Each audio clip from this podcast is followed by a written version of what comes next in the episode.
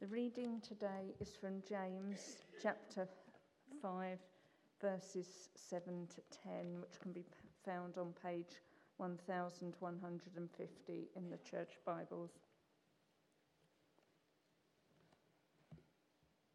Patience and suffering. Be patient then, brothers and sisters, until the Lord's coming. See how the farmer waits for the land to yield its valuable crop, patiently waiting for the autumn and spring rains. You too be patient and stand firm before the Lord's coming is near. Don't grumble against one another, brothers and sisters, or you will be judged. The judge is standing at the door.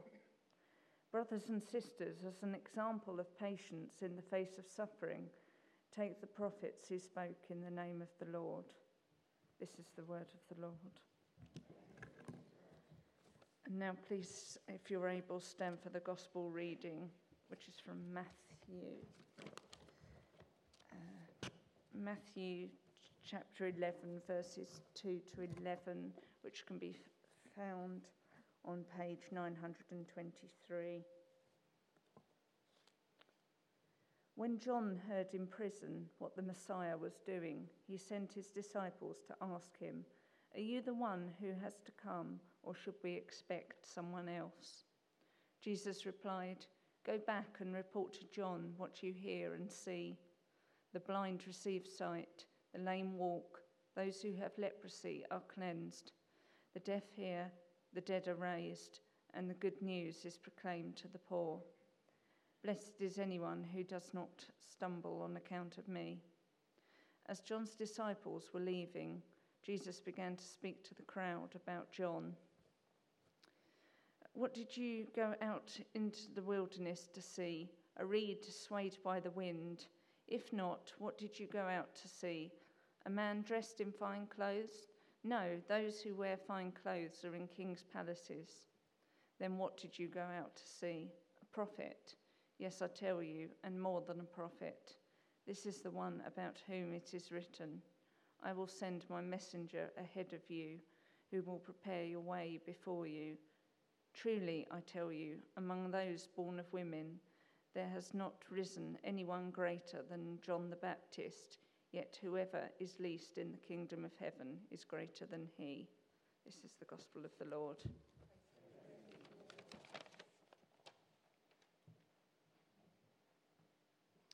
Would you sit down? Andrew, come and open this scripture to us.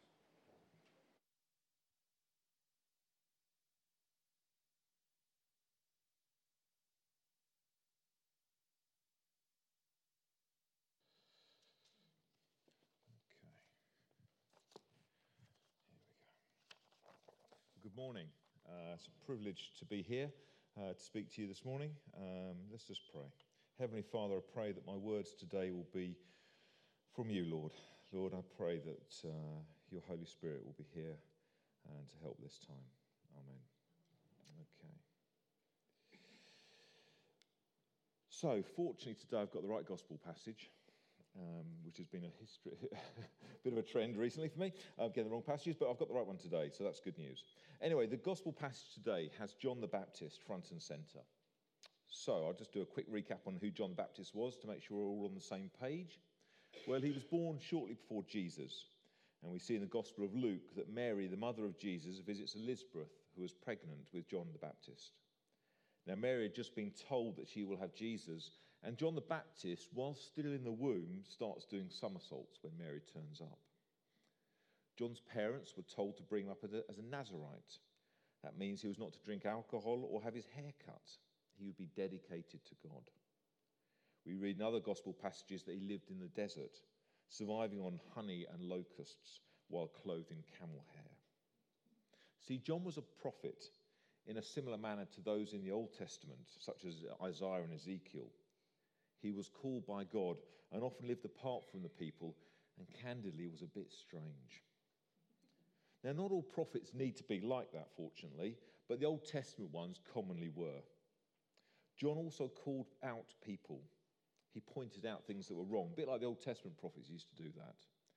He called them out when they weren't living as God intended. He called the Pharisees and Sadducees a brood of vipers. Not really a way to win friends and influence people. But he knew the Messiah was coming. In Matthew three we read, "I baptize you with water for repentance, but after me comes one who is more powerful than I, whose sandals I'm not worthy to carry. He will baptize you with the Holy Spirit and fire. His winnowing fork is in his hand. He will clear the threshing floor, gather his wheat into the barn, and burn up the chaff with unquenchable fire." Now, quite how much he knew of Jesus when John was growing up is up for debate. This is in the days before Facebook, so whilst John was growing up in the wilderness, he wouldn't have been getting status updates from Jesus. We can now read, though, in Luke, that Jesus grew and became strong. He was filled with wisdom, and the grace of God was on him. But John wouldn't necessarily have known that. So when he, Jesus, comes to be baptized, John recognizes him as a righteous teacher, because he says, "I should be baptized by you." But I would say it wasn't until the dove came down from heaven and God says, "This is my son," that the penny finally dropped for John. Because John the Baptist is recorded in John's Gospel as saying, "Look, the Lamb of the God who takes away the sin of the world. This is the one that I meant when I said, a man comes after me who surpassed me because he was before me." That's the, what he says after the baptism, not before the baptism. So before the baptism, he would have known of Jesus, but not necessarily known that that was the man who was the Son of God. After baptizing, he does. So let's fast forward to the passage today. We see John the Baptist in prison. Now, he's been there because he's been criticizing this calling out the behavior of King Herod. Now, this is a different Herod from the Christmas story. That used to confuse me as a kid because I couldn't understand why you'd have two King Herods, but now I do understand that. Um, but he's not really much of an improvement on the previous King Herod. He's taken his brother's wife called Herodias and is now living with her. Both Herodias' wife and Herodias' husband are still alive. So John the Baptist was put into prison for calling out, highlighting the king's adultery. Now, it was Herodias who was most upset about this. She was nursing a grudge of being labelled as an adulterer and wanted Herod, uh, John killed. Now, plot spoiler here, she does get her way in chapter fourteen and John is beheaded. But in chapter eleven, we see John in prison. He's been there for about twelve to eighteen months. Now, during that time, you could see how John kind of lost some hope. How he could have felt isolated from what was going on in Israel. It's easy to forget now that we have the whole story written down in the four gospel books. We know what has happened, but John is languishing in prison. We know the ending now and what Jesus was doing and preaching. Now, John would have heard those, some of those things, but he would not have had a chance to see them for himself. The prophet that prophesied the forecoming of Christ was prevented from seeing some of the fulfillment of the prophetic words that he had proclaimed. How bad, how bad was it? Well, imagine a politician you don't particularly like. You might even despise their policies and behaviour. Now picture yourself being kept in their house, being brought out when they want to talk to you, and all the time you prefer to be outside getting on with your life's calling. Perhaps it's easy to see why John had lost his hope and was wondering about the things whilst in prison. Now, whilst he'd been having visits from his disciples, he would not have had a chance to see the things for himself. I suggest to you he was in a real place of doubt. We see that in verse two. When John was in prison and heard about the things of the Messiah, he sent his disciples to ask, "Are you the one who is come, or should we expect someone else?" He sends his disciples to ask Jesus if he's the one. And Jesus is clear with him. He is the one. He is the Messiah. And that the, pe- that the people of Israel have been waiting for. He is the Son of God. He tells of teachings, dead being raised, and good news being preached. He actually goes on to validate John before the crowds. See, I suggest that John could have been losing hope whilst he's been sitting in prison. He's only human after all. Here is a man who was at home in the desert, preaching to any that came to see him, baptizing them and encouraging them to repentance. Now he's being kept in a pet of a, in the household of a less than honourable king who's hardly the type of character that a Nazirite would want to be around. See, John loved being around those who sought repentance, but he called the Pharisees a brood of vipers. They were not seeking repentance.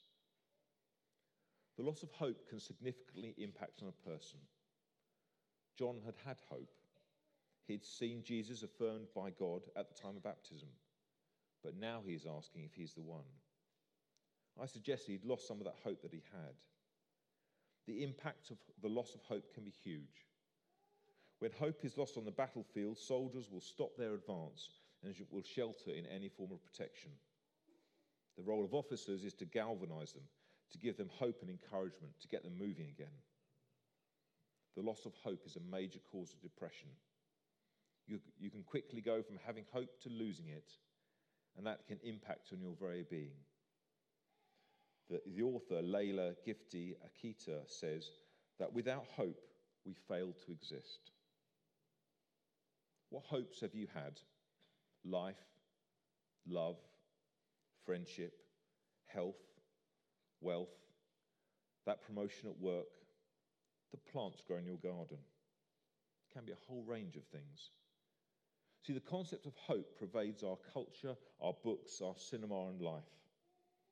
Commonly, films are written where hopes that are held at the start of the film get lost and then the hero wins at the end. Whether it's Star Wars, Toy Story, James Bond, or It's a Wonderful Life. All have moments when it seems that all hope is lost and the world is closing in. Then hope comes back and all is good.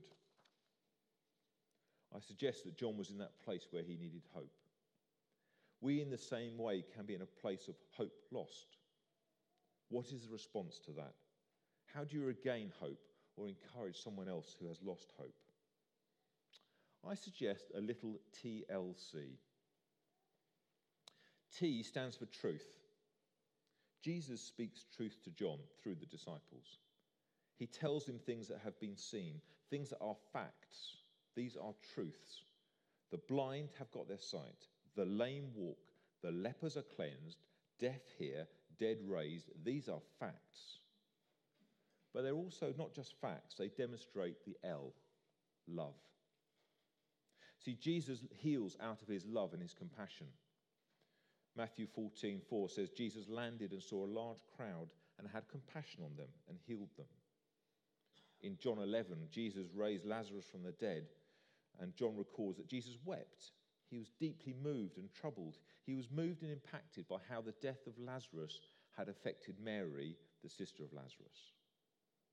Words of truth need to be spoken in love. Without love, they can hurt and condemn. I suggest Jesus wanted John to know the truth of what he was doing and wanted to remind him how he was operating out of love. But Jesus goes one stage further. He closes his encouragement with a challenge, the sea, an exaltation. Blessed is anyone who does not stumble on account of me. Jesus is encouraging him to hold true to the faith, to not fall away when the going gets tough. Jesus challenges John to a goal, to look forward. Now, one of my favourite films, albeit a rather brutal one, is Saving Private Ryan. The opening scene is reckoned to be one of the most realistic representations of Normandy landings and battlefield conditions there is. There is a section there when all the troops are on the beach and it is an absolute slaughter. Soldiers are dying, the advance is stalled and hope is lost. What does Captain Miller do? He gives them some T L C, the truth. He says, we stay here, we are dead men. That was the truth. Just telling them that demonstrates his care for them. He wants them to survive. He wants them to succeed. He has compassion for them. He is speaking truth. He does it, does it in love. He does not leave them to face it alone. He is leading them. He doesn't want them to become dead men. He gives them then the challenge, clear the beach. Now, some still die, but he gets the rest off the beach. Hope is again restored. They have a focus. The giving of an appropriate challenge at the right time to those who've lost hope can help lift the focus. It can give a new goal to move from a position of hopelessness to a positive new goal. The goal can lift the gaze, take the vision from the problem towards a solution, a brighter place. Now, there was a great fa- post on Facebook that I read this week, and I'll read it to you. I know good, kind, and generous people who will be devastated by the election results. I know good, kind, and generous people who will be celebrating. I wouldn't have chosen this election outcome, but I refuse to give up hope that we can build a good, kind, and generous society. Elections are only one way to change things. We still need to feed the hungry, help the poor, welcome the stranger, care for creation, house the homeless, tend the sick, speak up for the voiceless, comfort the bereaved. Time to get stuck in. Light is stronger than darkness. Now, the reply from our very wise vicar was, our mandate as Christians and as good citizens is unchanged. We deal in hope. See, we have a hope, a sure and certain hope based on Jesus. He is the author and perfecter of our faith. We can be confident in him and have hope in him. We look to him. But what if you're struggling today with hope? Hope that you feel has been lost. I encourage you to get some T L C, and I'll start it, because here is some truth. Jesus, born of Mary, the sinless Lamb of God, came to earth, lived as a man, healed the sick, raised the dead, was crucified for your sins, rose from the grave, and has ascended into heaven. Some love. He did all that because he loves you. He loves the world. He loves the poor, the sick, the grieving. He also loves the rich, the healthy, and those who are celebrating. What about a challenge?